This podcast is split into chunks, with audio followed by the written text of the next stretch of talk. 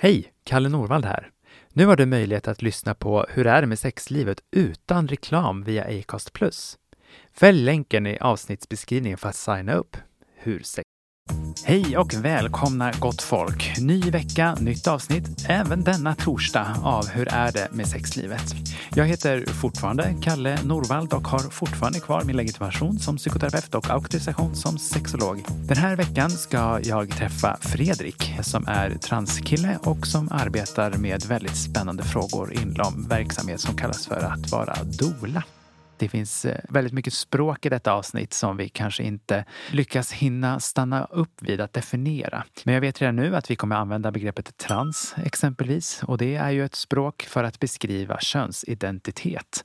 Alltså hur man själv väljer att definiera sig eller ord som man behöver ta till för att definiera sig. Vi kommer också säkerligen nämna ett ord som kallas för cis-person och det är personer som inte är trans. Cis är latin och betyder något i stil med på samma sida eller i linje med.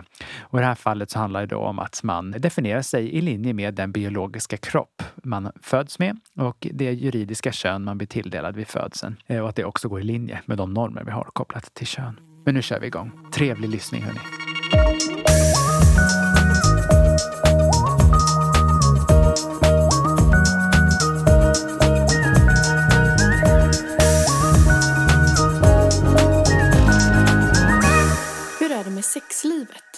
Kalle Norvald. Välkommen hit Fredrik. Tack Kalle. Hur är läget idag? Det är, jag är trött av att åka tåg. Tågtrött. Men det är kul att vara här. Mm, det är väldigt fint att du ville komma hit. Vi ska väl vara transparenta och berätta att vi har försökt spela in en gång tidigare men tekniken var inte till våran fördel den gången. Nej, jag är väl ungefär lika här, tekniskt kunnig som en lama. Ja, så att, eh, och när två personer är lika tekniskt kunniga som lamor då ja. blir det inte så mycket inspelning. Two wrongs don't make a right. Nej, tyvärr. Men nu får vi också träffas och vara i fysiskt samma rum. Det är också fint. Precis. Men jag har bjudit in dig för att prata om eh, sexualitet i kombination med att vara trans. Just det. Vill du berätta lite om varför tror du att jag har bjudit in dig? Förutom att klipparen Nicky sa åt mig att göra det då. Just det, jag, jag, jag hoppas ju att du har bjudit in mig för att jag själv är trans. så att jag har ju lite hands-on, ja, jag nickar, ja. lite hands erfarenhet. Och sen ja. så har jag jobbat med sexuell hälsa och reproduktiva rättighetsfrågor mm. under ett antal år. Jag har varit aktiv i RFSU, RFSL, varit skolinformatör och sen så är jag ju dola. Mm. Det ska vi också prata om sen. Ja, och tycker att de här frågorna är oerhört viktiga och intressanta. Så jag gissar att det är lite på bakgrund av det. Verkligen. Och det här är ju ett tema som jag också arbetat med på lite olika sätt. Jag kommer ju berätta lite utifrån ett kapitel exempelvis. Jag har skrivit en antologi om sexologisk rådgivning för personer som är trans. Men också har jag ju träffat, jag vet inte hur många transpersoner som kommit för att just prata om sexuell och reproduktiv hälsorättigheter i lite olika perspektiv. Så jag tänker att du och jag skulle vara en bra kombo att diskutera det med. Men om jag börjar ställa frågan utifrån eh, dig som person, som Fredrik. Vad har du för relation till att vara trans? Jag hade ju liksom ingen aning om vad det innebär att vara trans innan jag fick det kastat i ansiktet på mig. Ja. Lite så. Mm. Jag har alltid vetat på något sätt att jag är annorlunda men jag har liksom tänkt att det har med sexualitet att göra. Jag har varit flata, jag har varit bitjej. Alltså jag har testat på jättemånga olika och sen när jag var 15 eller 16 eller, mm. eller om jag skulle fylla 17. Någonstans runt här så var jag på ett läger för queera ungdomar och då var jag där som, jag hade precis tänkt på att ja, men jag, jag är nog attraherad av män också så bi någonting är jag nog. Mm. Så var jag där, det var jättekul, lyssnade på en föreläsning med en transkvinna som hade kommit ut med en film, hon berättade om sin ungdom och hur hon hade känt och så. Och du vet det här när man kommer på någonting om sig själv och man inte kan släppa det. Jo, ja. tack. Ja. Mm. Så att jag låg ju i tältet typ resten av den veckan och bara, nej men det kan inte vara så här det är. Eller? Alltså när du just fick språket för ja, transsexualitet. Precis, så precis fick jag ord för hur jag kände. Sen är det ju alltid svårt det här med att komma ut och hur man ska hantera det och vad är jag för att är jag icke-binär kanske? För jag hade kompisar som var, på dåtiden så pratade man bara om intiender. Det här är ju mm tio år sedan. Nästan 20, herregud, det är nästan 20 år sedan. Så gammal tiden, tiden. Ja, herregud. Nej, men då pratade man om intigender och då var ja. man det om man inte var binär då, eller man eller kvinna. Precis. Så att jag försökte utforska det och sen så hoppade jag av gymnasiet. Ja, det var jättemycket som hände. Ja, på grund av dina funderingar? Ja, på grund av, Ah, jag mådde jätte, jättedåligt. Hade jag mått så dåligt nu så hade jag varit inlagd. Liksom. Jag mådde pass. jätte, jättedåligt. Och försökte på något sätt mitt i det här reclaima någon typ av femininitet. Nej, men nu jävlar ska vi visa världen att jag är tjej, jag är kvinna. Ja, som en motreaktion på dina Ja, jag mörka tror tankar. det. Så att jag gjorde ju massor med saker som inte kanske var så bra. Lite dumma relationer och, och sådär. Men det var ju så jag ända upp i Sverige. För att jag blev kär i en eh, svensk kille som bodde i Nynäshamn. Mm. Så att jag flyttade hit, eh, gick på en kvinnoseparatistisk linje på Jakans folkhögskolan i Jakobsberg. Det är så här all in, ska köra verkligen så här, nej men jag är inte kille, jag är jättemycket tjej och jag är feminist och det är det som är grejen. Liksom. Det är könsrollen jag har problem med. Men det funkar ju inte. Nej. Nej. Men det är ju ett effektivt försvar för att just försöka trycka undan de tankarna är ju att gå åt totalt andra hållet. Absolut, Det är absolut. effektivt på kort sikt, på lång sikt not so much. Nej, Mm. och jag tror att hade jag varit tjej eller identifierat mig som så så hade jag säkert varit en jäkligt bra tjej. Säkert, säkert. Men, det det var inte för dig. Nej, det Nej. funkar inte i längden. Så att det var ju här i Stockholm som jag fick mitt transcommunity. Det var här jag träffade andra med samma identitet. Jag har ju gått på Anova. Anova är ju könsidentitetsutredningsteamet här i Stockholm. Svenska språkets längsta ord. Könsidentitetsutredningsteam. Identitetsutredning. Ja, Det är så jäkla långt. men det finns ju några stycken utspritt i Sverige. Eh, Så det var här jag gick och det här jag började på testosteron och det här jag har gjort mastektomi och så bröst, bröstborttagning och, Mm. och så. så att Stockholm är ju här jag har mitt community så att när jag flyttade härifrån så tappade jag en del av mitt queer community på många sätt. Ah, Mm. det är en förlust. Skönt att slippa Stockholmsstressen men Ja. väldigt konstigt nu för nu lever jag ju i en relation med en cis-kvinna Mm. och sen en tjej som inte är trans. Mm. Och vi läses ju som ett heteropar men ingen av oss är hetero. Nej. Så att, ja, det, det är så många olika Don't saker judge the här. book by its cover. De senaste ja, men är åtta åren har jag inte behövt berätta för någon, komma ut för någon. För jag har ju varit ihop med någon som vet. Och jag har ju passerat, alltså att folk har ju läst mig som man. Ja. Så att det här med att jag nu är öppen med transfrågan och öppen i mitt dolarskap Mm. och, och så. Det är ju mycket det att nu kan jag. Mm. Det kommer inte få några konsekvenser för mig om jag är Nej. öppen. Jag kommer inte bli utsatt, jag kommer inte förlora jobbet. Och jag tycker också att det är lite min skyldighet för jag har fått så himla mycket från det här communityt.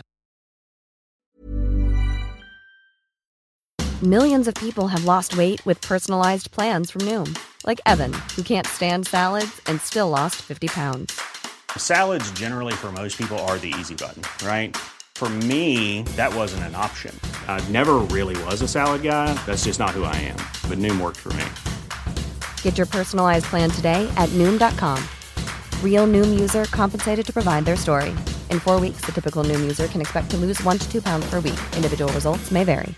Quality sleep is essential. That's why the Sleep Number Smart Bed is designed for your ever evolving sleep needs. Need a bed that's firmer or softer on either side? Helps you sleep at a comfortable temperature? Sleep Number Smart Beds let you individualize your comfort so you sleep better together. JD Power ranks Sleep Number number 1 in customer satisfaction with mattresses purchased in-store. And now, save 50% on the Sleep Number limited edition Smart Bed for a limited time. For JD Power 2023 award information, visit jdpower.com/awards. Only at a Sleep Number store or sleepnumber.com. Ever catch yourself eating the same flavorless dinner three days in a row? Dreaming of something better? Well, HelloFresh is your guilt-free dream come true, baby. It's me, Kiki Palmer. Let's wake up those taste buds with hot, juicy pecan-crusted chicken or garlic butter shrimp scampi. Mm. Hello Fresh. Stop dreaming of all the delicious possibilities and dig in at HelloFresh.com. Let's get this dinner party started.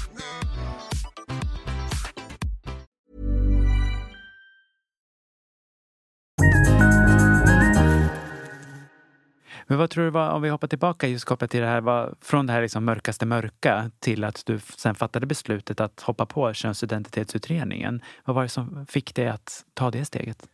Eh, ja, men det var nog mycket det att jag hade eh, det här communityt i Stockholm. Jag Ja, kom ju hit precis när RFSL Stockholm satte igång sin ungdomsverksamhet. Ja. Det var i startgruppen vi i Galia när det startade upp. Mm. Första gången jag kom dit, jag visste inte vad ska jag heta för någonting, jag ingen aning vilket pronomen. Ja, men det, man pratar inte ens om pronomen på det, det sättet för, för De 15. flesta, de flesta vet ju knappt idag vad ett pronomen är. Ja. Det är ju han, hon, hen, den, det. Ja, precis. Mm. Så att man pratade inte om det på samma sätt i queer-communityt på den Nej. tiden. Nu är det jättevanligt. Utan tvekan. I alla fall i det communityt. Ja, Eh, precis. Generellt I queera kretsar är det Ja. jättevanligt att Ja. man pratar om pronomen. Men då så kom jag dit och det var första gången jag träffade på transtjejer hade jag träffat på, det visste jag om. Jag visste ju om att det finns liksom drag queens, jag visste om, jag hade ju ganska bra koll på uh, homo-communityt. Ja. Men transcommunity hade jag inte, så då var första gången jag träffade på ett gäng. Och här i Stockholm på den tiden så fanns det ett här, en idrottsförening. Och Jag ser idrottsförening med citationstecken för att vi var fem, sex transkillar som spelade fotboll, vi hyrde simhall, vi var i Bredäng ett antal gånger, hyrde simhallen där. Och bara var killar tillsammans. Liksom. Spelade ingen roll, ah, den här killen har bröst, so what? Den här killen har gjort underlivskirurgi, so what? Den här personen vill inte göra någonting med sin kropp, So what? So what? Yngsta var så kanske 16, äldsta var 30. Som hängde och var grabbar tillsammans, upptäckte manlighet tillsammans. Och det var oerhört befriande. Kan tänka mig. Också att skapa en manlighet tillsammans snarare än att bara hoppa på machonormerna. På tal om Verkligen. befriande. Och där var det mycket så att ja, vi hade relation med varandra och sen gjorde man slut och så hade man relation med en ny. Och så, ja, men det var väldigt, väldigt, väldigt befriande och väldigt um, skönt att kunna upptäcka en manlighet i det sammanhanget. Ja. Det var ju också det som gjorde att jag tog mod i mig att för först så ska man ju få en remiss till Anova, det här könsidentitetsutredningsteamet via en psykolog Nu på vet en ni att det vårdcentral. heter Anova i alla fall i Stockholm. Behöver inte ta det här långa ordet. Nej, precis. Man ska få remiss dit Ja. via en psykolog på en vårdcentral och då ska man ju övertyga den personen om att jag måste få komma hit och det är ju en tal psykologer som sitter inne med den kompetensen. Numera kan man göra egenanmälan till Anova. Tidigare har det varit en lång, lång, lång väg att få komma dit. Det är i och för sig fortfarande. Det är ju jättelång väntetid för första besöket. Sist jag hörde någon tidsuppskattning var det på 24 månader. Herregud. För mig tog det inte alls lika lång tid utan jag var nog så pass övertygad när jag kom till psykologen att jag fick remiss på första besöket. Det Ja, var inga konstigheter. Så att, sen så skyndade det på också för att ja, men jag hade en annan period där jag mådde jätte, jätte, jättedåligt. Ja, men så pass dåligt att jag låg faktiskt inne på Huddinge på sluten psyk. Och de var det direkt, ja men Anova finns ju här, vill du att vi fixar så att du kommer dit? Och det att jag mådde så dåligt, det gjorde att Anova, jag vet inte om de tog in mig tidigare eller vad Ja. som hände. Men det var på grund av könsdysforin ja, då? Eller? Ja, precis, jag förstår. mådde fruktansvärt dåligt det. Jag kom dit snabbt, jag kommer inte ihåg hur lång tid jag behövde vänta men Nej. Inte mer än ett halvår åtminstone. Jag, jag är ute mycket i vården och pratar om de här frågorna bland annat. Men många liksom blir oroliga att över den här behandlingen liksom sker så fort. Men det är ju utredningen som börjar. Det är ju inte att man sätter sig i väntrummet och får könskonträr hormonbehandling på en gång. Alltså, ja men i ditt fall att du fick testosteron i väntrummet liksom. Utan att det sker ju lite andra Ja. steg före. Det är ju fruktansvärt förnedrande på många sätt, eller var Mm. det då? Så att jag fick ju göra det här Rorschach-testet. Ja, Till exempel. och Rorschach-testet är ju när man får se på såna bläckbubblar och Precis. beskriva vad man ser vid Precis, och det associationsmässigt. var med en psykolog och hon liksom lägger fram den här bilden till mig Mm. och jag säger ja, eh, en fjäril? Ja. Ja men ser du inget mer? Hon har Ja. riktigt stark finländsk Ja, svensk ja. accent och så ser du inget mer? Nej. Om man är ute efter ett specifikt Ja. svar som då i sin tur tänker man sig skulle stärka att du har Ja. könsdysfori. Och det var mycket så här, ja men utifrån eh, det du ser, ja du verkar vara en ganska aggressiv person och ja, har du nära till våld? Nej. Oj, okej. Ja, nej, Ja, så att nej, det- så jobbar man ju inte riktigt längre, tack och lov. Nej. Och jag har, har ju läst i min journal så står det så här, ah, patienter kommer in i vårdad manlig klädsel. Jag bara, jaha, jag har en skjorta på mig, men Ja, eh, tack. precis. Vårdat. Ja. Ja, långa svaret på din fråga. ja, men det är fint. Jag, tack att du delar med dig. Jag tänker att det här är också en berättelse som man inte hör jättemycket just kopplat till de här spörsmålen.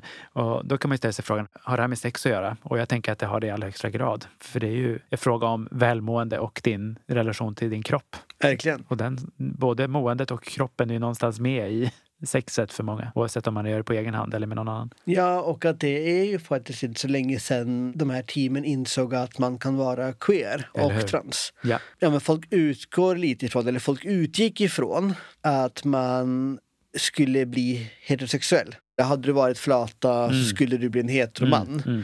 Jag har ju haft kompisar som inte blivit nekad diagnos, men de har blivit ifrågasatta av teamen när de har sagt att ja men jag är kille och ja men jag vill ha kuk liksom. Eller jag, Ja. vill, jag vill vara med män. Ja. Jaha, men varför kan du inte bara vara hetero-tjej då? Nej men jag vill vara med män och jag Ja. är man. Och har fått frågor kring det. Så, Jaha, hur tänker du då? Ja, och där har ju tack och lov i alla fall de rapporter jag fått höra, delvis som de klienter jag har nu i ett samtal men också tidigare i kontakt med könsidentitetsutredningsteamen runt om i landet att det där har man ju lite fattat galoppen med nu att det, sexuell läggning är en sak och könsidentitet är en annan. Som för vissa hör ihop och för andra inte alls. Men det är ju inte poängen att man ska gå och ifrågasätta. Nej, jag tycker att det är spännande för jag gick ju länge, länge, länge innan jag flyttade till Sverige så gick jag hos eh, men Espen Ester Pirelli i Benestad. Ja, absolut. Den norska sexologen. Jajamän. väldigt, väldigt känd sexolog i, i min profession. Ja. jag gick ju hos henne och hennes fru. Mm, Elsa. Och, Elsa, precis. Mm. Eh, för jag bodde där nere, jag bodde ju i Kristiansand ett tag. Mm. Och eh, då pratade vi om de här diagnoskriterierna och hur vården ser ut till exempel i en del andra länder. Att en del andra länder så är det så här, ja, men du träffar en psykolog under tre månader. Mm. Att nej, du kommer inte få någon behandling eller recept efter första besöket. Det går inte. Men max tre månader för att kunna få en bild av att det här är någonting som är fast, inte någonting som du du är inte i ett psykotiskt tillstånd. Nej. Och att det är lite så standards of care handlar om så här, riktning för hur man ska behandla transpersoner. Det är inte så här fyra år med lev i det här könet i ett år. Det är inte där vi är längre. Det var så det var på 70-talet. Nu är vi inte där längre och Sverige är ju så långt efter. Och TGEU som är en europeisk organisation som arbetar för transpersoners rättigheter bland annat har ju listat Sverige bland så de tre länderna längst ned mm. över hur svårt det är att få vård i Sverige för könsdysfori. Tillsammans med vad det, Polen och Irland två nationer som är kända för sitt arbete med sexuell reproduktiv hälsorättigheter. Eller hur? Eller hur? Ja. ja. Jag vill poängtera ironin då i min ja, stämma. Ja. Ja. men Polen känd för sina hbtq-fria zoner och Irland där det var länge sedan folk dog för att de inte hade rätt till abort. Mm. Jag tänker att det finns förstås parallellprocesser i de här frågorna hela tiden. Är det någon rättighet som inskränks inom SRHR-perspektivet så blir det oftast några till som följer med på köpet. Verkligen. Det är väl en del av en konservativ politik.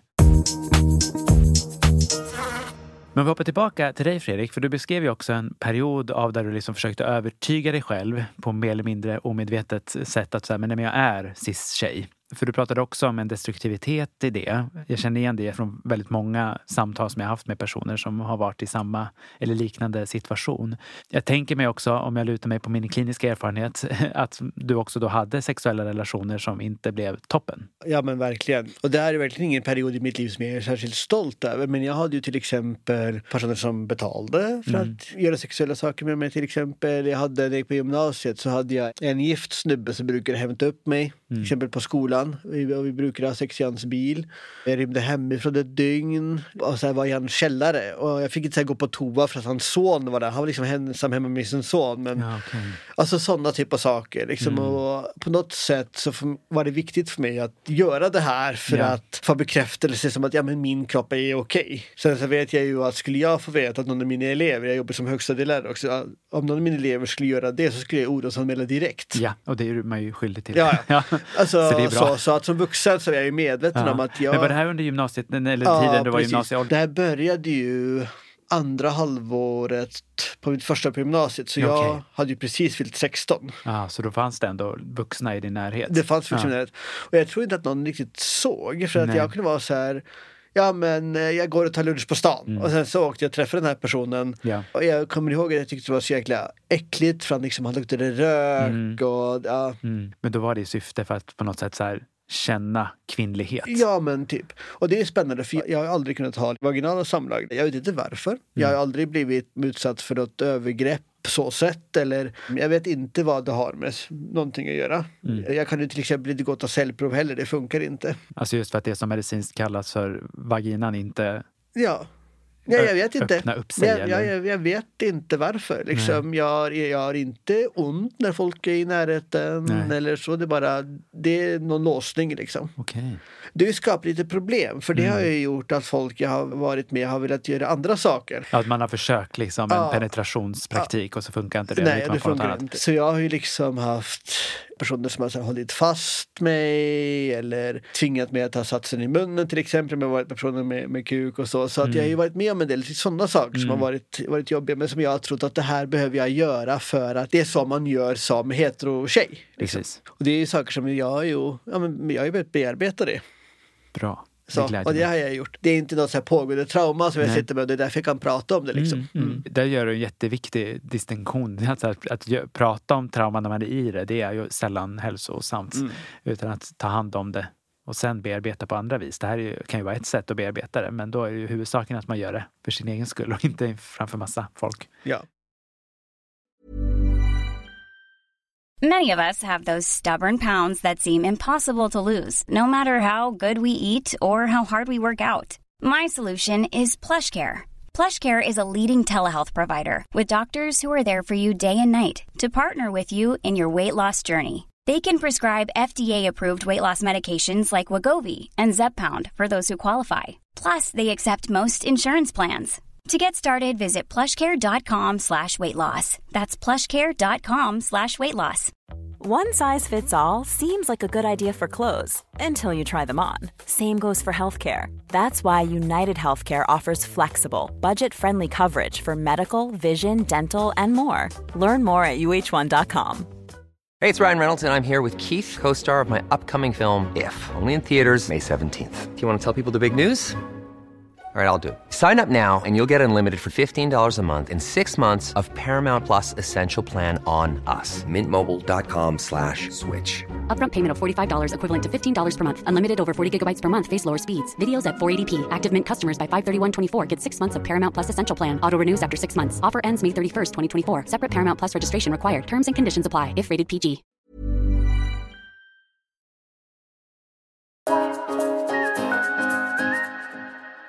Men sen när du var inne på Anova och eh, fick en könsbekräftande vård och liknande, hur skulle du säga nu så här i efterhand att din sexualitet och synen på din sexualitet eventuellt ändrades under den resan? Jag tycker ju inte att den har ändrats jättemycket. Mm. Jag har ju alltid varit en ganska sexuell person på det sättet att alltså jag är ganska bejakande kring min sexualitet. Menar, jag pratar med min mamma hon säger att du höll ju på att utforska saker redan som liten. Du var ett litet barn. Vi lät dig var du var på ditt rum. Mm. Och sådär. Så att jag har ju alltid har varit ganska naturlig kring min kropp och jag har ju inte gjort någon underlivskirurgi. Dels för att jag har en väldigt bra relation till mitt kön. Så att skillnaderna när jag fick ett könsbekräftande vård har ju snarare varit hur sexualiteten har betett sig på något sätt. Ja. Ja, men om man ska prata stereotypiskt då så blir man ju som tjej kanske uppfostrad i att en sexualitet handlar mycket om att det är för andra väldigt mycket. Ja, men man ska inte känna sexuella känslor om man inte har fått den här emotionella, känslomässiga kopplingen till en annan person Precis. först. Och så var väl jag också lite, att jag var lite inte kåt på någon innan jag kände någon typ av connection. Det var det du hade lärt dig? Ja, men jag kände ju alltså i början på testosteron att det var ju omöjligt. Okej. Eller, alltså, det är klart att jag också vill ju ha connection med folk Ja, ja. men det fanns ett starkare driv, i alla fall Okej. i början. Ja. Lite som när man kommer in i puberteten. Ja, lite. ja. Och det var ju spännande. Ja, Men jag kände att onani blev mer okej, eller kändes mer okej. Att Mm. flera gånger om dagen kändes mer okej. Kändes mer okej att ha flera olika sexpartners. Det kunde gå snabbare att bli tänd. Alltså, det var andra saker i kroppen som liksom ändrades. Eh, Inte så mycket vad jag gjorde eller vad jag gick igång på eller så, utan snarare att saker i kroppen ändrades. Mm. För det där är ju spännande tycker jag. Som sexolog i min utbildning så blev vi så otroligt drillade i det här med social konstruktivism, att kön är någonting vi som samhälle har konstruerat. Men du, det här är ju inte första gången jag just hör det här när man börjar få sin könskonträr hormonbehandling. Kanske man ska förklara vad det innebär. Det innebär ju för man är född i en traditionellt kodad kvinnokropp då, som du i det här fallet eh, med liksom det som medicinskt kallas för vulva vagina och har östrogen och florerar i kroppen och då får man ju då testosteron. Och när man får testosteronet, att det händer någonting, något fysiologiskt, alltså det som händer i kroppen som också påverkar hur man tänker och ger sig själv tillåtelse till saker och ting. Och jag tänker att det är också en aspekt av kön som vi behöver ha respekt för. Att ja, men det är klart att könshormoner också spelar en roll. Och sen förstås hur vi laddar det som sker som manligt slash kvinnligt eller annat. Men det, där är ju, det är ju någonting i det. Du fick och gav dig själv tillåtelse i högre utsträckning än innan. Ja, så hade jag varit 14 Ja. och varit cis-kille. Jag kan ju förstå att det är många som blir väldigt förvirrade och inte vet hur de ska göra och Ja. att var de här skämten om strumpor på rummet, var de kommer ifrån. Liksom. Det kan jag absolut förstå och jag tror att jag hade ju turen att jag hade ju redan gått igenom en pubertet. Jag, ju, jag var ju klar med det här mentala och förvirringen och så, så jag kunde fokusera på vad är det som fysiskt händer med din kropp. Ja. Och hade ju också turen på ett sätt att jag var ju dels en del av queer-communityt, jag var också en del av BDSM-communityt. Så Mm. att jag var ju liksom, jag gick ju på, på SLM och Vish som är två kink BDSM-klubbar här i Stockholm Mm. och fick utlopp för, ja men kan jag testa det här? Ja men det här känns nice, ja, Ja. men jag testar det här idag. Alltså att jag fick testa på väldigt många olika saker i ett samtyckande och schysst sammanhang. Ja. Och jag vet inte om jag hade haft samma tanke kring min sexualitet om jag hade bott i någon liten landsbygd i Värmland Mm. Mm. och fått testosteron. Liksom. Ja. Då kanske jag bara hade varit så här frustrerad. Ja, och... Ja, men jag tänker också hur viktig miljön är för många av oss ju, eller för alla av oss ska vi snarare säga, just i utforskandet och tillåtandet. Och jag tycker du återkommer ju till ditt queer community. Jag tänker att det också var en viktig symbol för trygghet.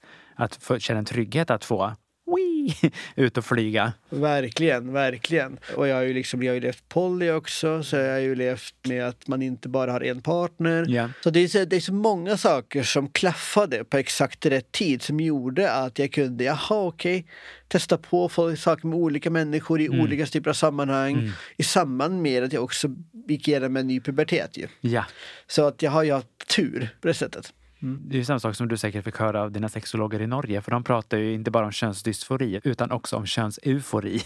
Vad som också finns för glädje i kön och glädje i den här äh, processen som transpersoner många gånger genomgår i den könsbekräftande vården. Att det också finns plus i det. Du hade tur som fick gå igenom puberteten en gång till för då kunde man ju välkomna de förändringarna på ett annat vis. Verkligen. Och alltså, ja, nu tycker jag att det är irriterande att raka mig. Ja, Men då, så jag fick ju, jag fick ju skäggväxt jättesnabbt. Mm. Det tog väl kanske ett år innan, innan jag hade helskägg liksom, Ja. på testosteron. Och mitt målbrott tog väl kanske tre månader så var det klart. ja.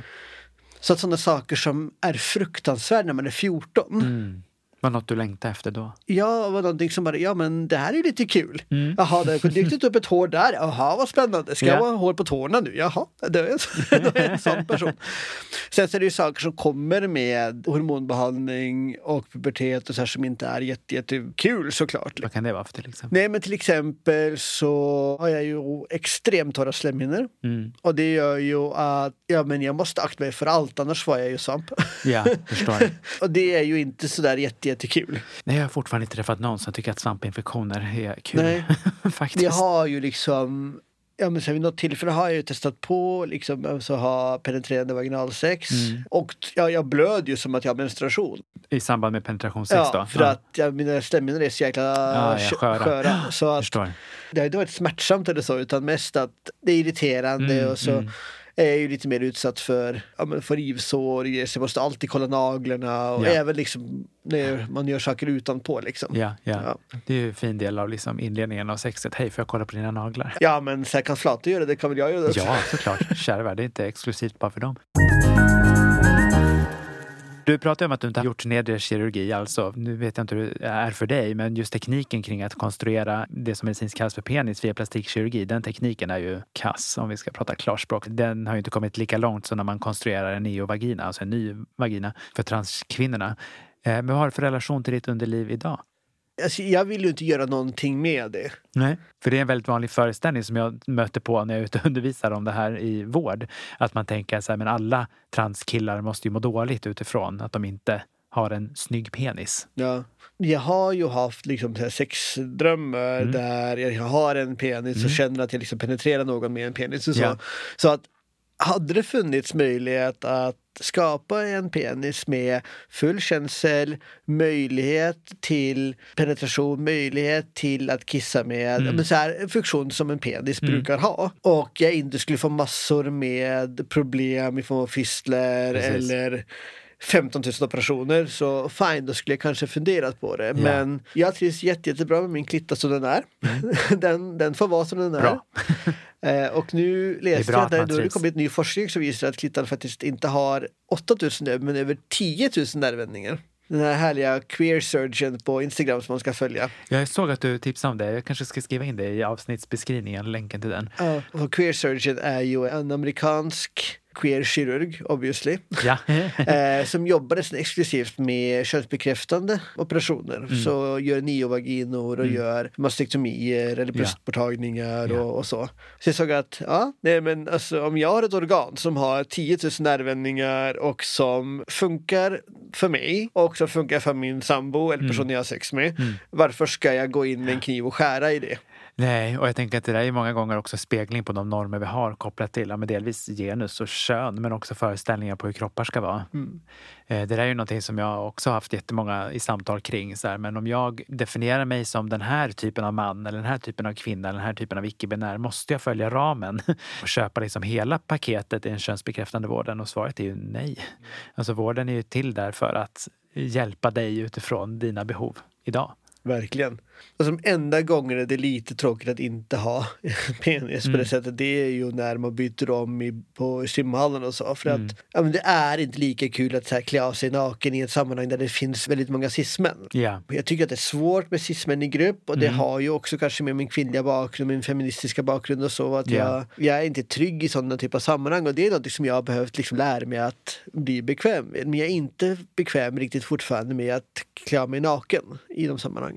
Det begränsar mig för att jag har ju ett barn som vill gå på simhall. Ja men jag kommer ju behöva ta med honom i omklädningsrum så småningom. Mm. Jag kan inte låta min sambo göra det bara. Mm. För snart så är ju eller snart, han är två år, men så småningom kommer han vara så pass stor att han kommer inte Ja. vilja vara med in i tjejernas omklädningsrum längre.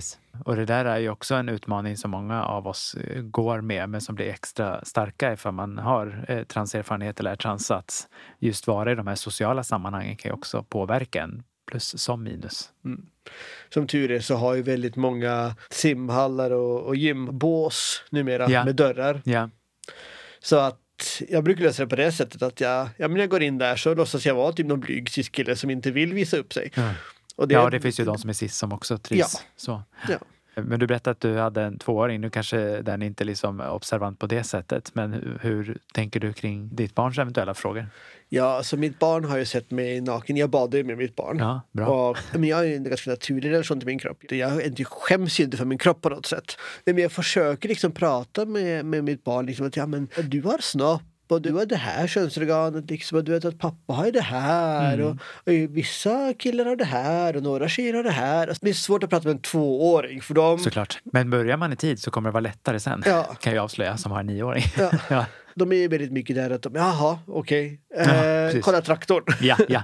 Så, men vi försöker läsa böcker och eh, jag har ju letat lite efter någon bok där huvudpersonen är transman till exempel. Men det finns väldigt lite, få Mm. sådana böcker. Mm. Det finns ju en eh, amerikansk transman som heter Tristan Reese som har skrivit den. Kanske också någonting vi ska lägga till i Ja, avsnittsbeskrivningen. kanske. Han har burit i alla fall ett av sina barn. Jag tror att han är gift med en cisman. Så jag vet inte om de har adopterat ett och, och burit liksom ett eller om Mm. det är båda. Och han har skrivit en bok om hur det är att vara transman och bära som en så här barnbok. Jag tänker också att det är ett viktigt steg i hela representationsdiskursen. Att vi behöver också se fler saker för att också kunna beskriva det för delvis oss själva förstås, men också för de små vi har i närheten av varandra. Absolut.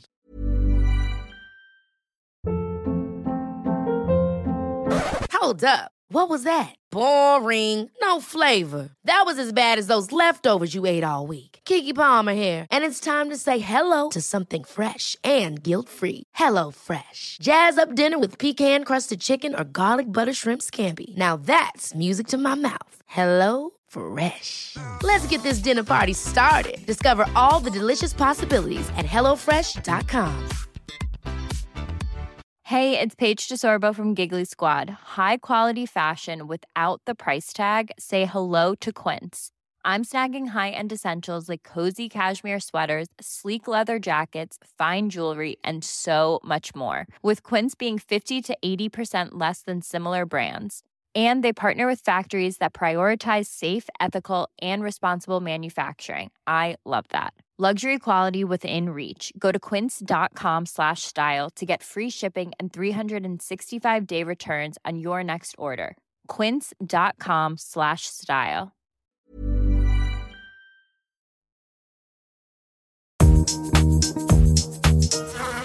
Men jag blir också väldigt nyfiken utifrån din verksamhet som dola. Och du har ju ett väldigt bra Instagramkonto som jag också kommer länka till i avsnittsbeskrivningen. Delvis vet nog inte alla lyssnare vad en dola är. Men kan du inte berätta lite om den verksamheten som du driver utifrån det? Ja, men absolut. Alltså, traditionellt sett så är ju doula en cis-kvinna som hjälper andra cis-kvinnor vid graviditet och förlossning. Det är grunden.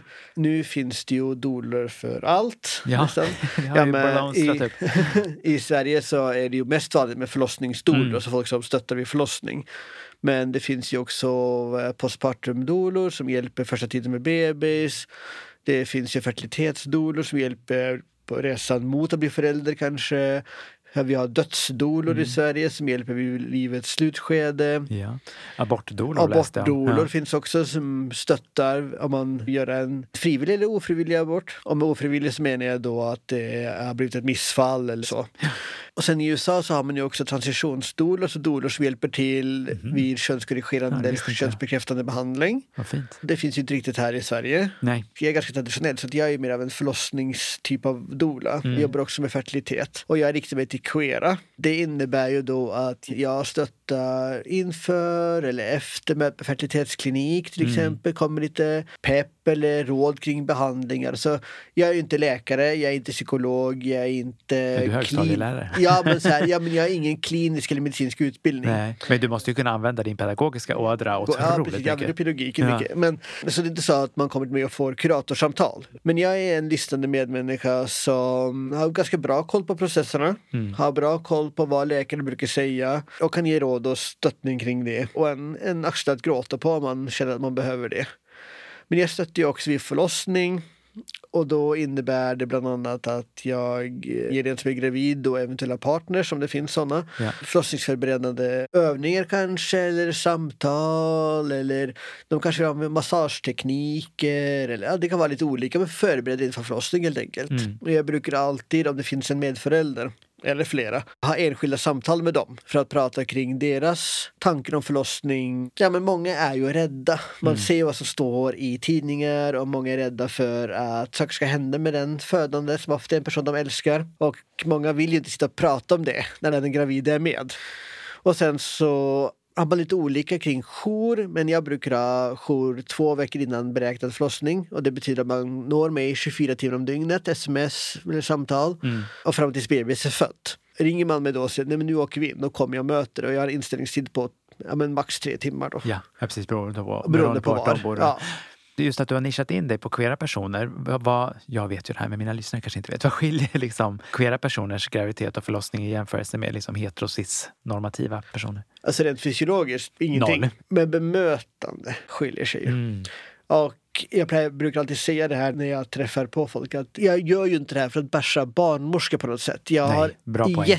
Jättemycket respekt för barnmorskorna Ja, och den ja. professionen och den kunskapen som barnmorskor och även förlossningsläkare besitter. Ja. Och det är inte barnmorskors fel att hbtqia-frågorna har nonchalerats på barnmorskeutbildningen. Det är inte deras fel. Nej. Och det är inte deras fel att regionerna inte ger barnmorskorna fortbildning i de här frågorna trots att det är 20 år sedan samkönade kvinnopar Ja. fick landstingsfinansierad Nej, det är ju ett stort systemfel, Ja. absolut. Men det finns ju fortfarande problem med vad gäller bemötande. Mm. Att det fortfarande finns barnmorskor som vägrar kalla den icke-bärande föräldern för mamma om det är två kvinnor.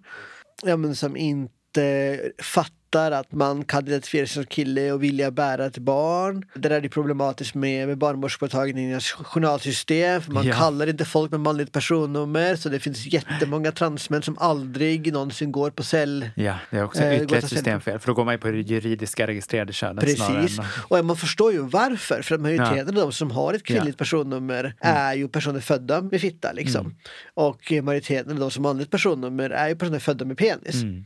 Så att det är inte svårt att se var det här kommer ifrån. Men det finns ett stort mörkertal där ute så här, över personer som har penetrerande vaginalsex och inte gör sina cellprov på grund av att de kanske inte vågar ringa själv. För det, det säger de ju att ja, men vi tar emot dig men, Mm. Men- du måste ringa själv och boka. Precis så. Jag skulle aldrig ringa till en kvinnoklinik och bara presentera mig som hej du heter Fredrik. Hej Fredrik, jag behöver ta ett cellprov. Ja, Mm. Jag skulle inte gå in i den dis- diskussionen och jag är ändå ganska trygg i mig själv och min, Mm. i min identitet. Alltså det är ju det. Och sen så är det ju det här med hur man blir bemött av samhället också. Väldigt många förlossningsförberedande kurser och föräldrakurser är extremt heteronormativa.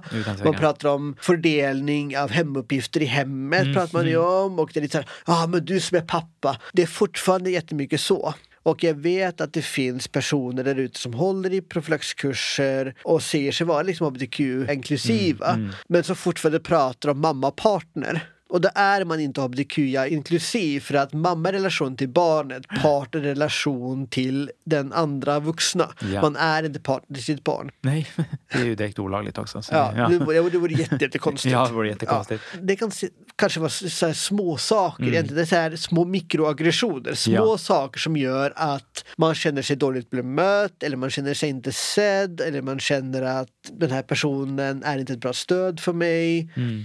Och tillhör man en minoritetsgrupp och blir utsatt för mikroaggressioner hela tiden och känner den här minoritetsstressen, Mm. stressen över att bli utsatt för aggressioner och behöva passa in, då är man ju inte heller trygg. Nej. Och att vara trygg och känna att man mår bra, det är ju A och O för att få en lyckad start på sitt föräldraskap men också för att få en bra förlossning. Mm. Så det är liksom min grund. Jag vill ju att alla ska få möjlighet till en bra start på sitt föräldraskap. Ja, utifrån trygghet. Utifrån trygghet. Ja. Och det kan man också dra en parallell till din historia med den här tryggheten i queera communityt eh, när du skulle göra din könsidentitetsutredning. Att just trygghet är något som också återkommer väldigt mycket forskning kring tutti frutti när det kommer till hälsa. Va? Både i samband med förlossning men också i förhållande till sexualiteten. Det var ju en av de väldigt tydliga forskningsfynden som jag gjorde när jag gjorde det här antologikapitlet om sexuell rådgivning för eh, personer som är trans. Att det var ju det som var det viktigaste. Det var jättebra att du också poängterade att rent medicinskt så skiljer det faktiskt ingenting. Utan det är så mångt och mycket en fråga om bemötande och trygghet. Vilket ju också är två teman som är så viktiga kopplat till sexuell hälsa.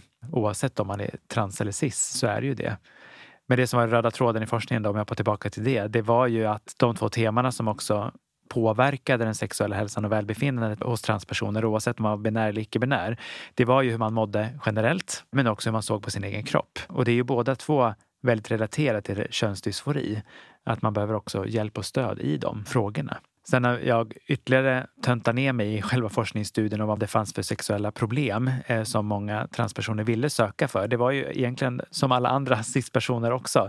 Lustproblem, orgasmproblem, erektionssvårigheter och genitala smärtor. Att det var de här vanliga sexuella dysfunktionerna som man hade problem med.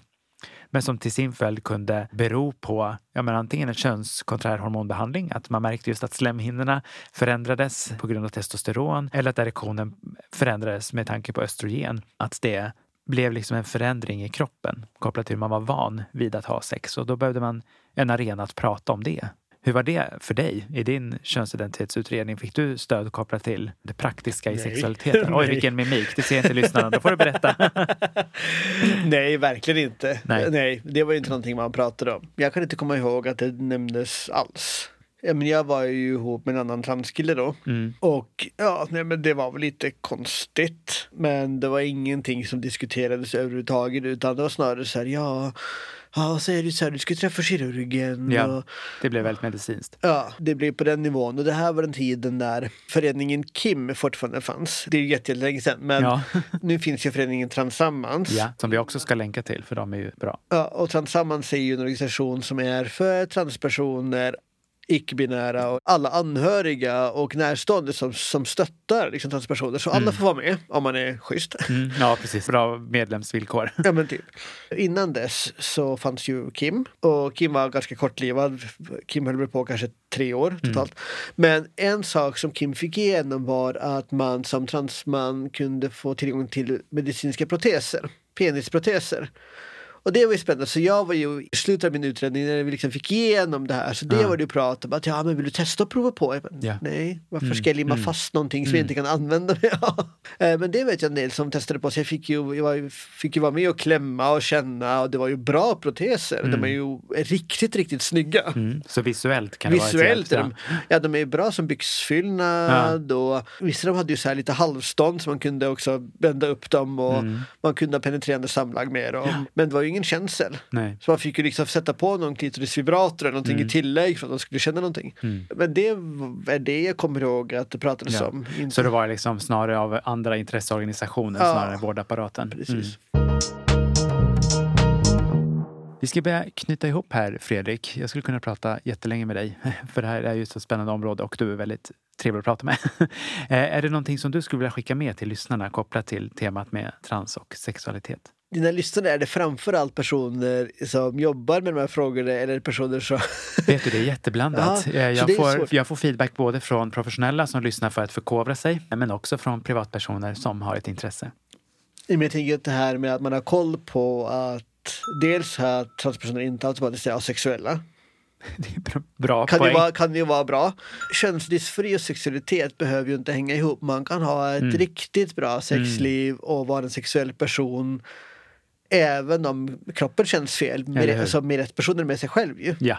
Dels det kan ju vara bra att ha koll på. Men även det här med att, att man inte heller behöver vara straight som transperson. För det är det vissa som tror också att ja, den här personen är flata, trivdes inte som flata, blev kill istället så att han kan vara Precis. hetero. Ja. Fast Uh. nej, det, nej.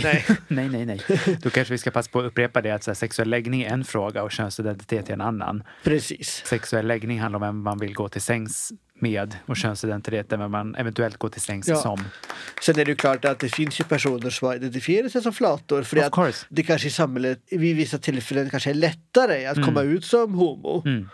För att det är något som samhället har koll på och samhället vet vad det är. Men om man sen kommer på att nej men det är trans jag är Mm. och fortfarande tycker att tjejer och kvinnor är det bästa som finns. Ja. Ja, men då är man ju Ja. hetero. Men man kan ju också vara bög eller flata. Det är mycket språk i detta, men språk är en viktig del för att hitta sin egen identitet i den världen vi har valt att konstruera för oss. Tusen tack att du kom hit och pratade i Hur är det med sexlivet? Ja, tack för att jag fick komma Kalle. Det var det hörni. Nu ska vi knyta ihop säcken av den här veckans avsnitt av Hur är det med sexlivet? Jag vill skicka ett stort tack till er som har lyssnat och tack för alla er som fortsätter att skicka in era frågor till mig. Det finns mycket att jobba vidare i detta sexologiska fält. Sprid gärna podden om ni tycker att den här är spännande, vart som helst. Jag vill gärna nå min folkbildning på så många sätt som möjligt. Det här är viktiga frågor vet ni. Fortsätt att ta hand om er själva så hörs vi igen nästa vecka. Tjoho!